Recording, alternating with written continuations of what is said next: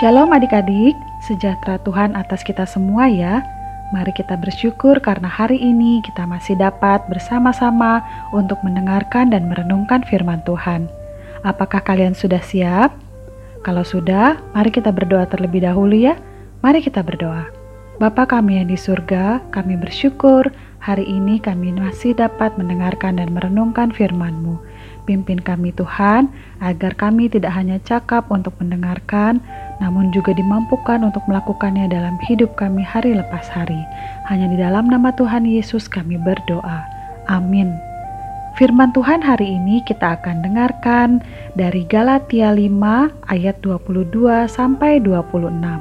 Galatia 5 ayat 22 sampai 26, teman kalian Michelle akan menuturkannya untuk kita semuanya.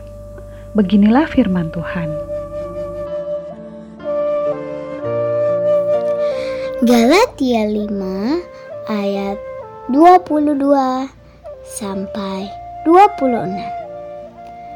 Tetapi buah roh ialah kasih, sukacita, damai sejahtera, kesabaran, kemurahan, kebaikan, kesetiaan, kelemah lembutan, penguasaan diri. Tidak ada hukum yang menentang hal-hal itu. Barang siapa menjadi milik Kristus Yesus, ia telah menyalibkan daging dengan segala hawa nafsu dan keinginannya. Jikalau kita hidup oleh roh, baiklah hidup kita juga dipimpin oleh roh. Dan janganlah kita gila hormat, janganlah kita saling menantang dan saling mendeki. Belajar dari bunga kadupul. Pernahkah adik-adik melihat bunga kadupul? Pasti kebanyakan dari kita tidak pernah melihatnya, bahkan mungkin baru mendengar namanya sekarang. Bunga kadupul merupakan tanaman spesies kaktus dengan nama ilmiah Epiphyllum oxypetalum. Wah, namanya sulit ya. Bunga ini sangat unik adik-adik, langka dan tidak ternilai harganya. Mengapa begitu?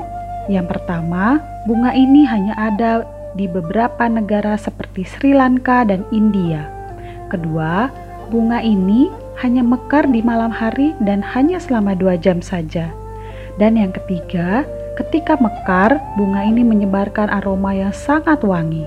Selain tiga hal itu, keunikan lain adalah setelah mekar, bunga ini akan layu, dan jika dipetik juga akan layu, sehingga sulit sekali untuk dibudidayakan dan diperjualbelikan.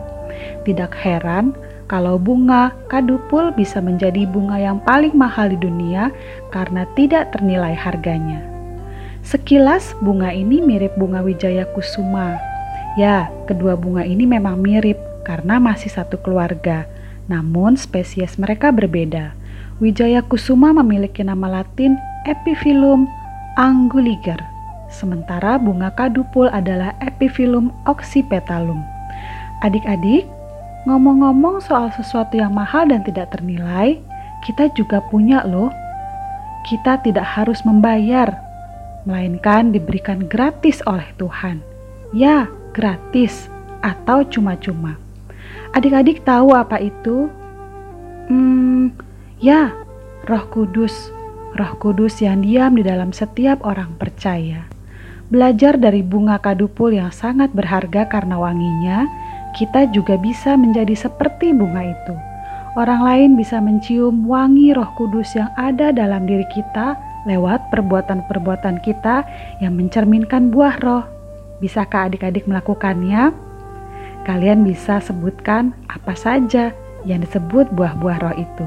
Lihat ya, di Galatia 5 ayat 22 sampai 23a. Tetapi buah roh ialah kasih, sukacita, damai sejahtera, kesabaran, kemurahan, kebaikan, kesetiaan, kelemah lembutan, dan penguasaan diri. Yuk, kita mau sama-sama katakan bahwa aku mau dipimpin oleh Roh Kudus. renungan kita sudah selesai. Mari kita berdoa. Bapa di surga, terima kasih untuk Roh Kudus yang diam dalam diri kami.